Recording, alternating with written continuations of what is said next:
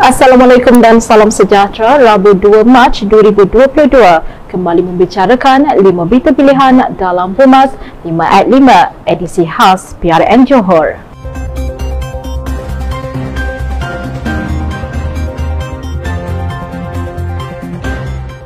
Manifesto Ikhtiar Barisan Nasional Johor untuk kestabilan masa depan ialah manifesto realistik, berwibawa dan bertanggungjawab.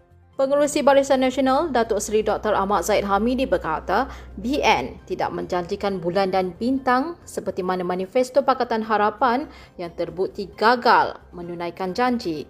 Ahmad Zahid yang juga Presiden UMNO berkata, ikhtiar BN Johor ialah manifesto menyeluruh untuk membina masa depan dan kestabilan negeri Johor serta menunjukkan BN mempunyai visi dan misi jelas untuk memajukan negeri itu. Sementara itu, pengarah pilihan raya BN Negeri Johor yang juga timbalan pengurusi BN, Datuk Seri Utama Muhammad Hassan berkata, lima teras utama ditawarkan BN menerusi ikhtiar BN Johor itu mampu dilaksanakan dan bukan sekadar janji untuk memenangi hati rakyat. Muhammad yang juga timbalan Presiden AMNO berkata, manifesto itu merupakan usaha yang diikhtiar oleh BN untuk membangunkan kesejahteraan dan ekonomi penduduk Johor sekaligus membantu kerajaan negeri yang baharu untuk terus bekerja dan menstabilkan keadaan politik dan mensejahterakan rakyat. Dalam pada itu, pengurusi BN Johor, Datuk Engineer Hasni Muhammad berkata, lima ikhtiar BN Johor adalah untuk mencapai dan menyokong matlamat utama BN negeri dalam menjadikan Johor sebuah negeri makmur didukung naratif politik baharu yang matang serta stabil. Menurut Hasni, dalam tempoh lima tahun, BN komited mengembalikan Johor sebagai peneraju utama pertumbuhan ekonomi negara apabila diberi mandat pada PRN 12 Mac ini. BN tekad untuk memperkukuhkan kekuatan setiap daerah, meningkatkan daya saing sektor perniagaan selain mewujudkan kawasan pertumbuhan baharu. Barisan Nasional berjanji tidak akan membalas dendam kepada mana-mana parti politik lain sekiranya diberi mandat dan untuk mengemudi Johor kemenangan pada pilihan raya negeri pada 12 Mac nanti. Presiden BN Datuk Seri Dr. Ahmad Zaid Hamidi berkata, amalan yang tidak sihat itu tidak akan sesekali dilakukan BN walaupun perkara sama menimpa parti itu sebelum ini ketika parti lain berjaya membentuk kerajaan. Beliau berkata, BN bukan parti yang dipimpin. BN bukan parti membalas dendam. Masalah politik perlu diselesaikan secara politik. Masalah perundangan perlu diselesaikan cara perundangan dan BN tidak melibatkan penglibatan agensi penguatkuasaan. Tegas Ahmad Zahid, apabila BN menang besar di Johor, beliau berjanji akan menyatakan perkara itu kepada Datuk Seri Hasni Muhammad yang juga pengurusi BN Johor untuk tidak membalas dendam kepada mana-mana parti politik.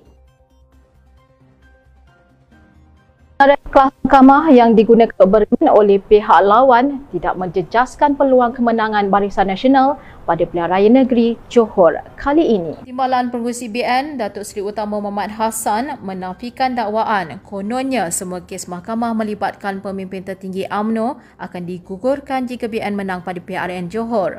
Beliau berkata, perkara itu hanya naratif lama yang dikitar semula oleh pihak lawan. Apabila BN menang di PRN Melaka lalu, ia tidak memberi kesan kepada kes-kes yang melibatkan pemimpin BN di mahkamah. Tegas Muhammad yang juga timbalan Presiden AMNO, sekiranya BN menang dan diberi mandat untuk mentadbir semula Johor, perkara itu tidak akan melibatkan campur tangan parti itu seperti didakwa pihak lawan.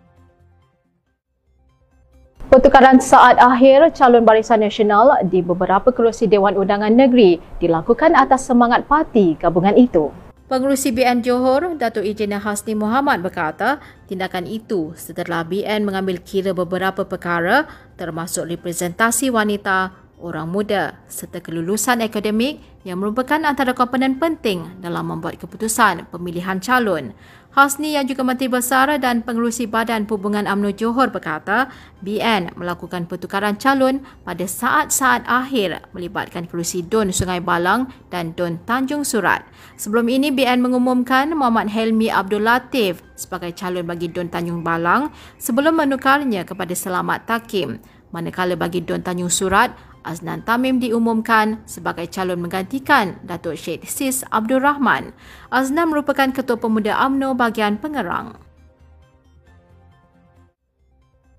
Polis Diraja Raja Malaysia telah membuka tujuh kertas siasatan melibatkan pilihan raya negeri Johor semalam. Jurucakap Media PRN Johor, Ibu Pejabat Polis Kontingen Negeri, Superintendent Ibrahim Matsum berkata, tujuh kertas siasatan itu mengikut Seksyen 504 Kanun Keseksaan atau Seksyen 233 Akta Komunikasi dan Multimedia 1998 iaitu sengaja mengaibkan dengan niat hendak membangkitkan pecah keamanan serta penggunaan tidak wajar kemudahan rangkaian atau perkhidmatan rangkaian.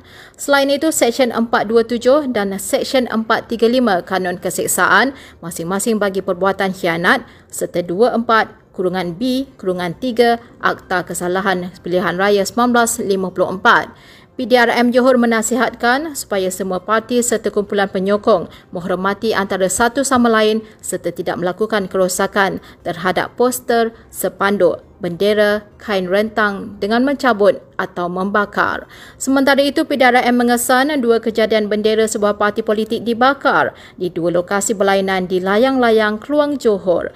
Ketua Polis Daerah Keluang, Asisten Komisioner Low Hang Sing berkata, insiden terbabit berlaku antara Jalan Puteri dengan Jalan Melati di Taman Layang-Layang serta di Jalan Kampung Paya.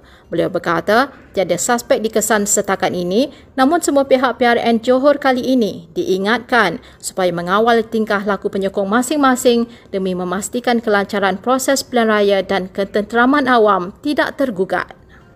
Sekian daripada saya, Kanslina Abdul Kadir. Jangan lupa temu janji kita setiap hari sepanjang PRN Negeri Johor, jam 5 petang, 5 berita pilihan, hanya di Pumas 5 at 5. Assalamualaikum dan salam keluarga Malaysia.